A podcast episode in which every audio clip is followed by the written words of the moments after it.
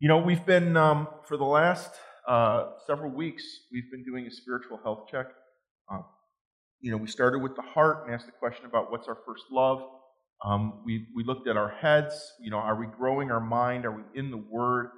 We looked at our eyes. What's our vision? Are we following the Lord's vision for our life? We looked at our ears and asked the question, who are we allowing to speak into our lives? We looked at our mouth and we talked about, are we speaking words of life to others? We looked at our hands. What are we actually doing? Are we following the will of God? Last week, we looked at the funny bone and we asked, you know, is there joy in our life? And today's is going to be a little different. I've joked with a couple people today. I mentioned we did this sermon series years ago, and we're actually going to add a piece to it. But when I knew this one was coming up, and I just dreaded it when I first thought about it. And I actually started looking at this one about a month ago, thinking there's got to be a better way to do this one.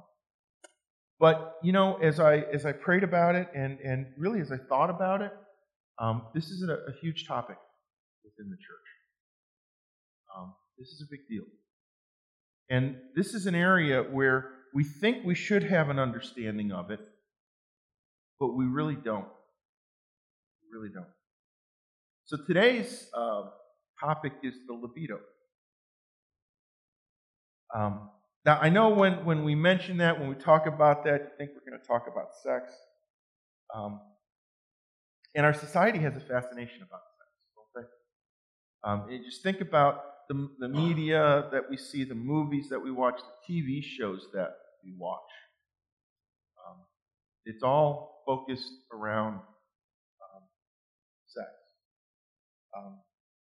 Ben came home last night, and we were flipping through Netflix, and Bridgerton, whatever it is on. Thank you. And he asked me, he goes, "What?" You know, his girlfriend asked or mentioned that to him, and said, he goes, "What's that about?" And I go, "Well, it's kind of like Jane Austen meets, I don't know, porn." And you know, my daughter's shaking her head at me now. It's not that bad, but it's just this fixation on sex. And here's the interesting thing: as we dig down on that, as we start asking questions like, "Why do we do that?" It usually comes down to one thing. It comes down to one thing in the media we watch. It comes down to one thing in our lives. And that's this question about the need for love, the desire for love in our lives. And this shouldn't be a surprise for us because, you know, what do we teach? God is love, and we are made in His image. Think about the Genesis story, right? God creates Adam, and He makes this comment, "Man should not be alone." Why? Because we have a desire for companionship. We have a desire to show love and to experience love. That's the picture, right? Two become one flesh. But we know the rest of that story. Sin enters the picture. And that changed everything. In one day, everything shifts. And as we live today in a reign, as sin tends to reign in the world around us, we realize that most human love begins to fail. You know, our experiences of love, at best, are lacking, aren't they? We desire it, but it never seems to be as fulfilling. We want it. And no matter what, because of all of that, we all ask the same question. Am I loved? Do I even deserve love? And that question, that causes us to do things. It causes us to move into directions and do things that we may not even be proud of. All in this goal just to fill that need for love.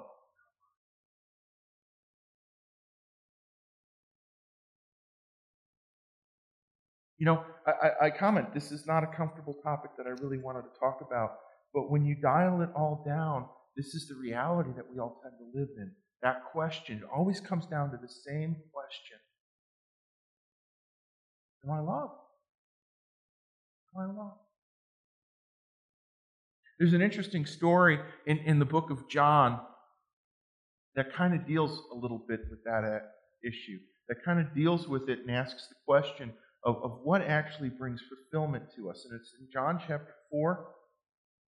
It starts in verse 7, and it goes like this. When a Samaritan woman came to draw water, Jesus said to her, "Will you give me a drink?" Now Jesus' disciples had gone into the town to buy food. The Samaritan woman said to him, "You are a Jew, and I am a Samaritan woman. How can you ask me for a drink? For Jews do not associate with Samaritans." I just want to comment really quick on there.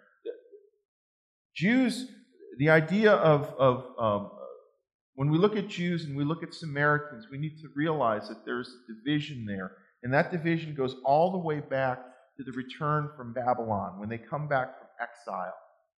So the Samaritans are the people, after the Jews are taken into exile, the Samaritans are the people who come back into the land while the Jews are in exile.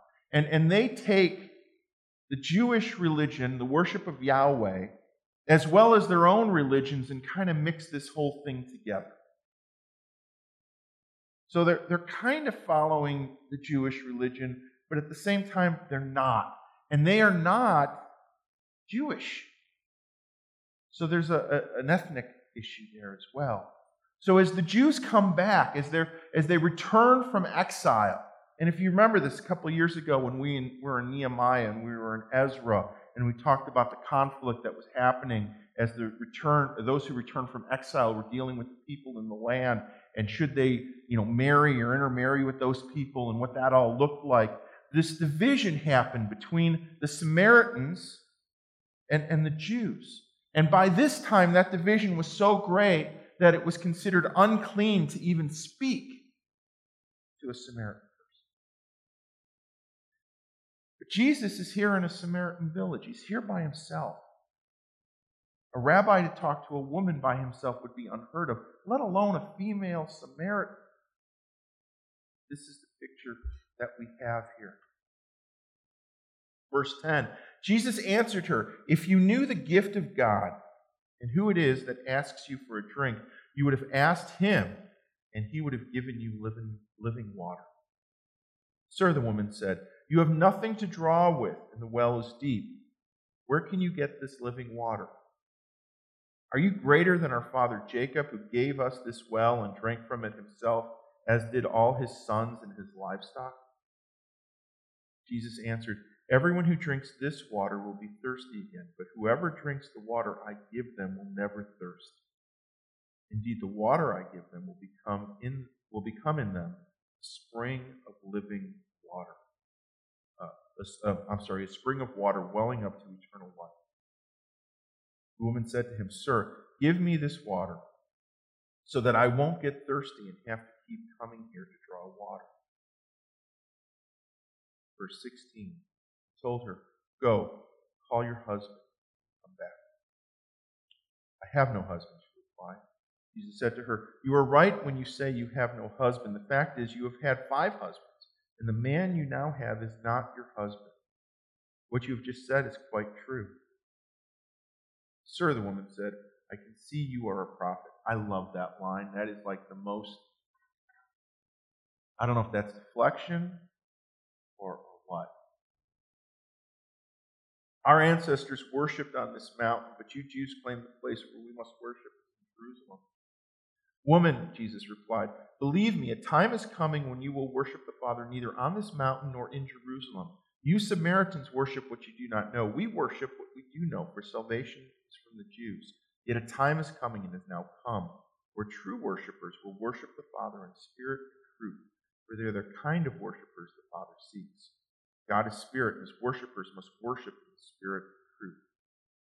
The woman said, "I know the Messiah called the Christ is coming. When he comes, he will explain everything to us."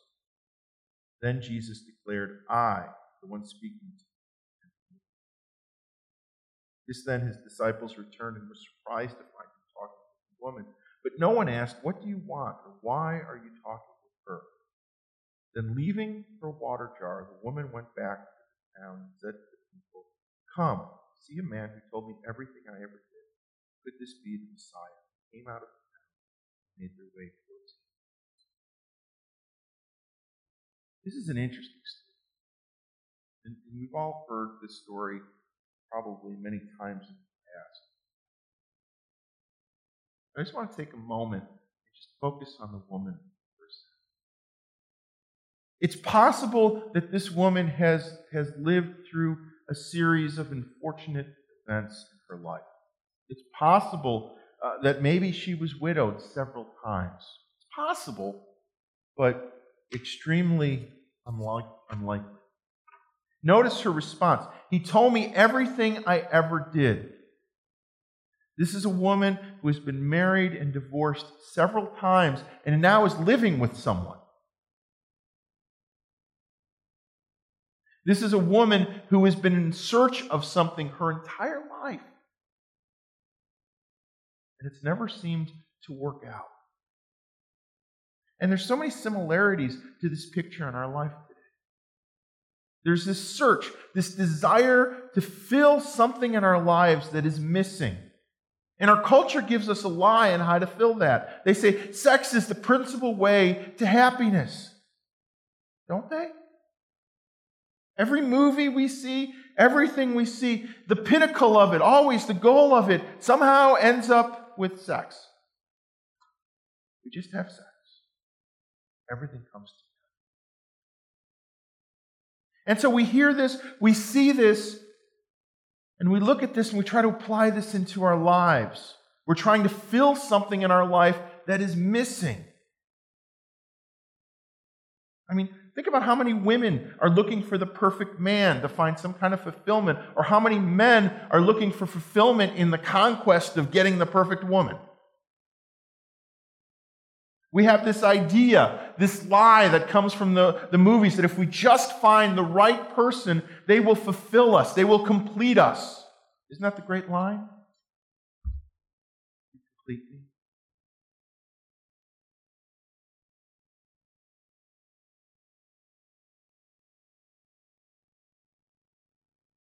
But here's the thing.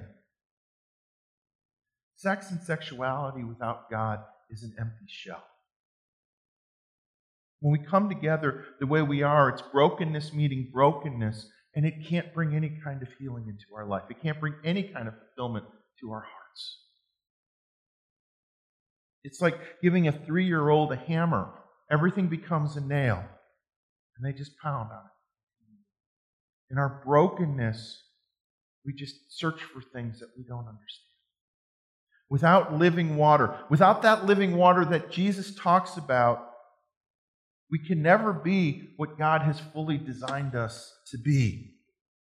You know, picture this story. The woman in the story, she's looking for water in the false wells of her life. That's what Jesus is calling out here. Not that she's looking for water in this well, but in every other aspect of our life, she's been searching for water. And that's what we do. We go looking for living water in the false wells in our life. We look for living water in places where it's not. Some of those wells are sexual. Some of them aren't. We look for living water in our careers. We look for living water in our acquisitions. We look for living water in our relationships.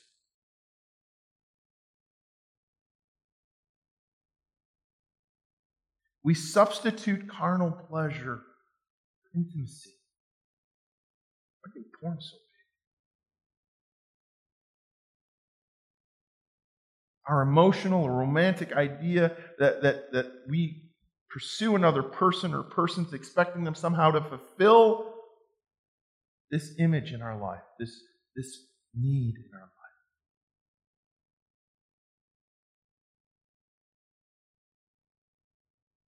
And it's not necessarily about just sex, other things, anything that we're looking for to bring that fulfillment, it becomes harmful.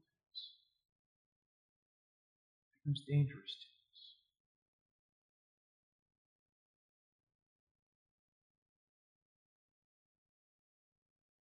Our emotional dependence on people can become just as dangerous, just as harmful as an illicit sexual affair. Or for others, due to wounding or loneliness, you put up a wall, you shut down, you become asexual, you become incapable of giving or receiving love. That's not how we're designed. That's not how we're designed. See, what's needed is to be filled with the water of God's unfailing love in our hearts and in our lives. What's underneath all of this is a lie, not just in our head, but in our hearts, that says, I'm not lovable. I'm not capable of being loved. And if people really knew me, really knew the real me, they would reject me. That's what the voice of the enemy continually tells us. That if someone knew who I really was, I would be rejected. Unfortunately, in today's society, social media just reinforces this image of what the perfect life is. Now, in our heads, we know that this is a lie, but in our heads and our hearts tend to be a million miles apart. But only by experiencing the power of God's unfailing life or love in our lives can we break that lie.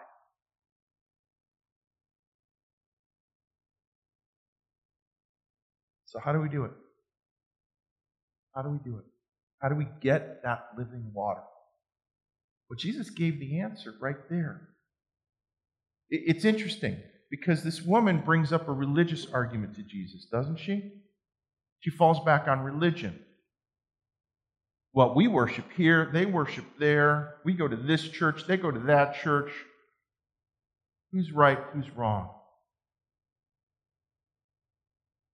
And Jesus says it's not about religion. It's about something else. Go back to verse 20. I'm sorry, verse 21.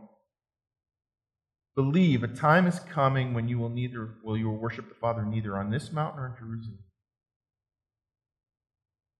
A time is coming and now has come when the true worshipers will worship the Father in spirit and in truth. They're the kind of worshipers the Father seeks.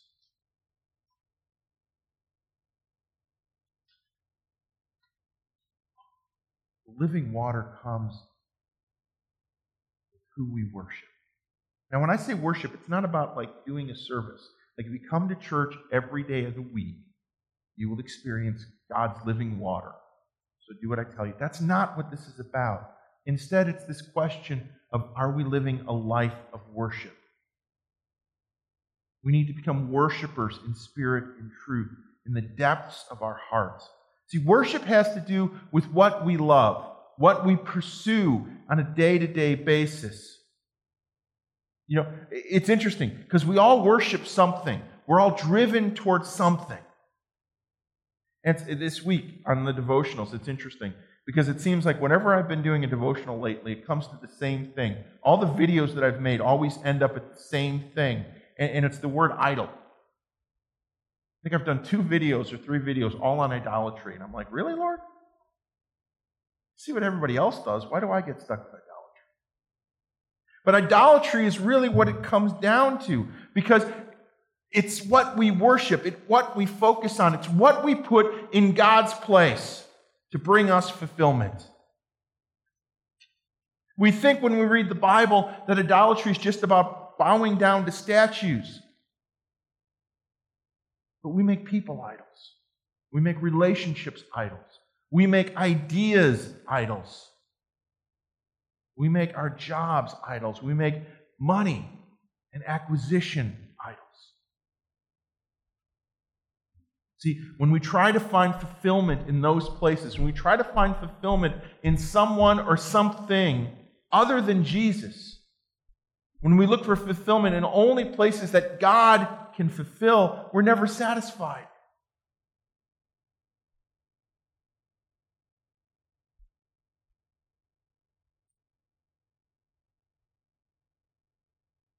There's this crazy idea about relationships, about marriage, that somehow, some way, Your spouse is supposed to complete every aspect of your life. That when the two of you come together, what true love means is that I am fully fulfilled by all my spouse's actions. That she completes me, that she, she's my soulmate. All of that's a bunch of hooey. Your spouse can never fulfill you. Your boyfriend or girlfriend can never fulfill you. Only God can fulfill you. You're asking a person to do something that they were never designed to do. I love my wife. We've been married for almost 32 years. And after 32 years, believe it or not, I still annoy her. We were in bed last night sleeping. And all of a sudden, this voice I heard from the unknown spoke to me and said, "Get your damn pillow off my face." Okay, she didn't cuss. This is marriage, guys. This is reality. I know that no matter what I do, I'm going to fall short in this relationship. That I can never do everything that she needs because only Jesus can do that. I can't save her. I can't. Because I'm fallen. I'm a broken person as well. And she can't save me. But when we focus on Christ, when Jesus is the center, when we're looking to Him to bring the fulfillment in those areas of our life that only He can do, it strengthens our marriage. It strengthens our life. Sorry for exaggerating.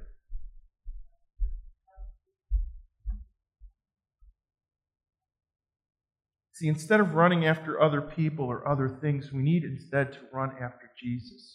If we give ourselves to Him in a deep way, we can be reconnected to that deep love. We know it in our heads, but we need to get it into our hearts. And that's the reality of what a healthy libido looks like in the spiritual sense. It's not about sex. It's about love. It's about experiencing the love of the Father, the love of Jesus in our lives. When we try to fill that emptiness in different ways, all of which are incomplete, they all leave us wanting. It's only when we seek out the maker of love, the one who is love, that we can be truly satisfied. So in our minds, we're thinking, well, what do I need to do? What do I need to do to impress Jesus, to somehow get that love, to get that water? What are the steps that I have to do to dig deep into that well? What does that look like? There are no steps.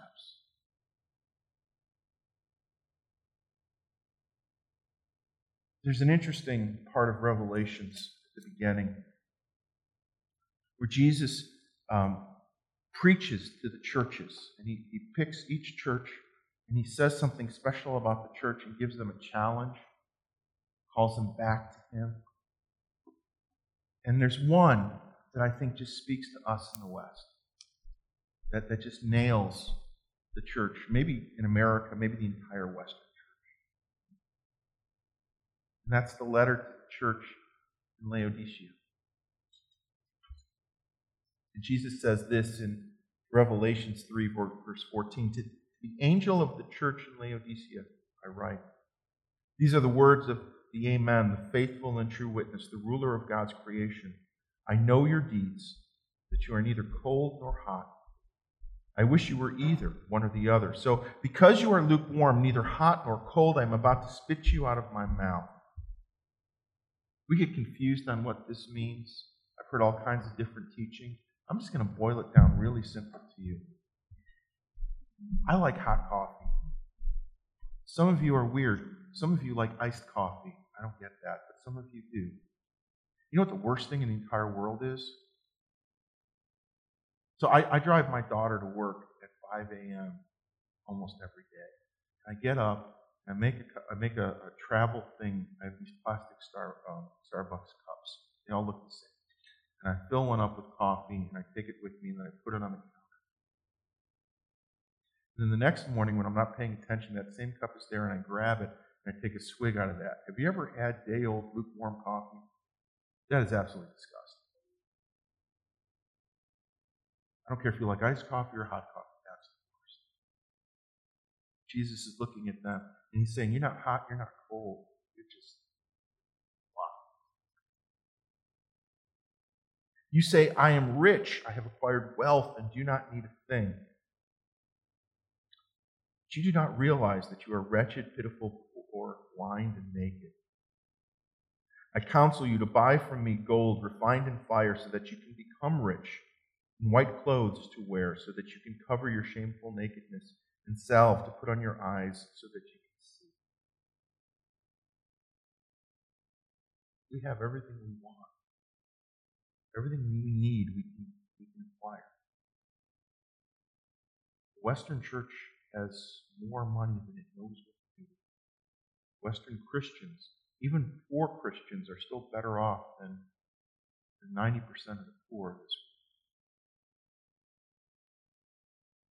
Those who I love, I rebuke and discipline, so be earnest and repent. Here I am. I stand at the door and knock. If anyone hears my voice and opens the door, I will come in and eat with that person.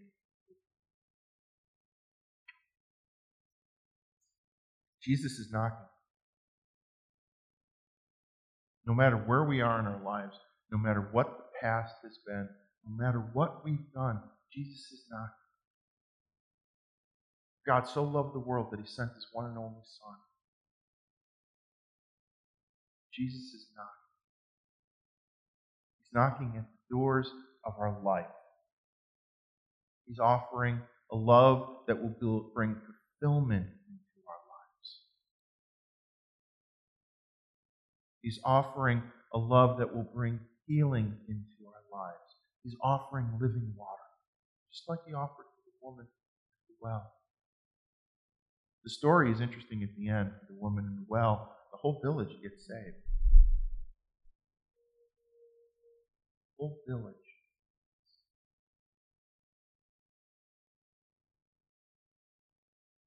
Jesus is knocking at the door. Are we willing to open it? Stand.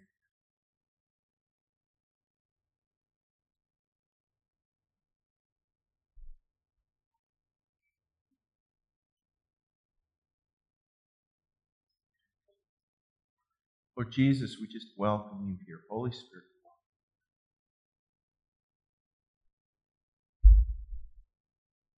Lord, we come before you this morning, a broken people. We come before you this morning, just incomplete.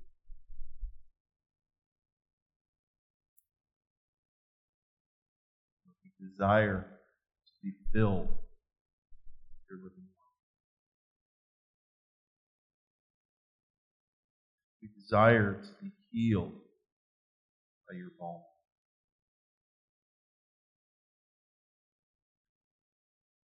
For many of us, we've focused on all the wrong things. We've searched after all the wrong things just to bring fulfillment, to bring love into our lives.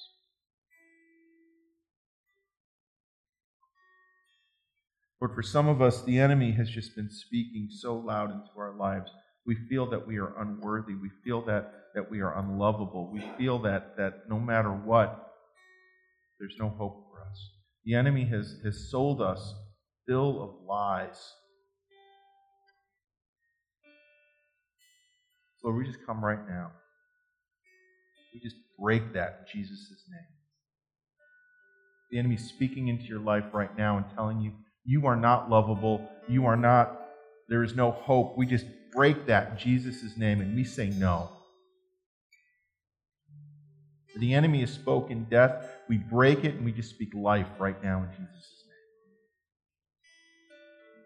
Where the enemy has sown seeds of hopelessness, we just break it right now in Jesus' name and we speak life, we speak faith, we speak hope.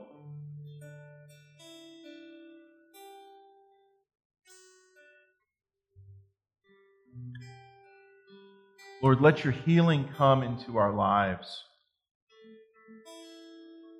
Lord, allow us to experience your living water. Lord, as we are on this journey towards Easter, Lord, allow us to begin to turn our lives towards you. Lord, show us what it means to worship in spirit and truth. Show us what it means to live a life of worship. Lord, allow us to experience the fullness of your love. Pour it out.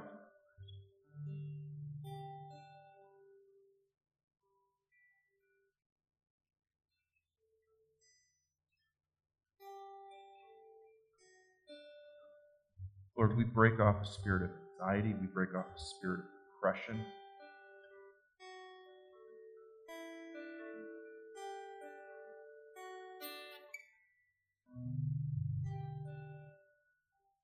We just break that stuff off in Jesus' name. We say, no more. No more. Now, Lord, let your Holy Spirit just come. Let it rest upon us. Lord, let it bring healing into our lives. Let it bring fulfillment into our lives. Lord, where the enemy has ransacked our lives, Father, we just ask you, come right now. Just begin to bring healing, begin to bring peace, begin to bring mercy and grace.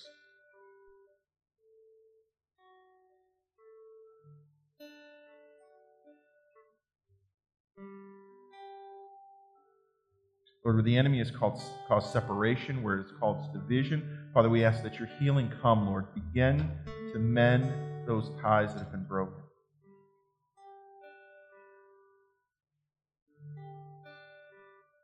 Let it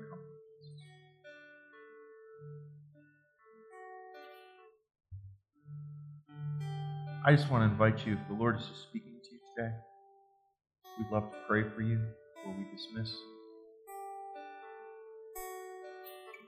I don't care who you are.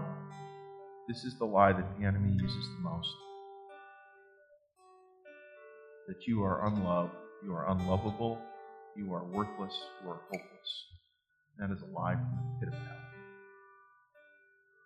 For God so loved you that he was willing to give his son for you.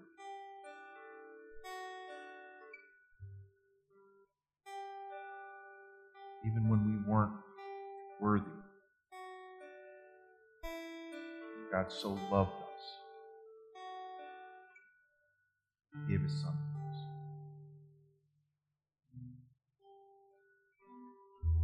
to us. If you feel you need prayer, please feel free to come up. If you've never experienced that love of Jesus, if you've never asked Jesus into your life, today's the day. It's just a simple prayer. Invite him. Let's pray, Lord, I just invite you, come into my life. Come into my life. I want to follow you. Forgive me for all the things that I have done to separate my life from your life. Jesus.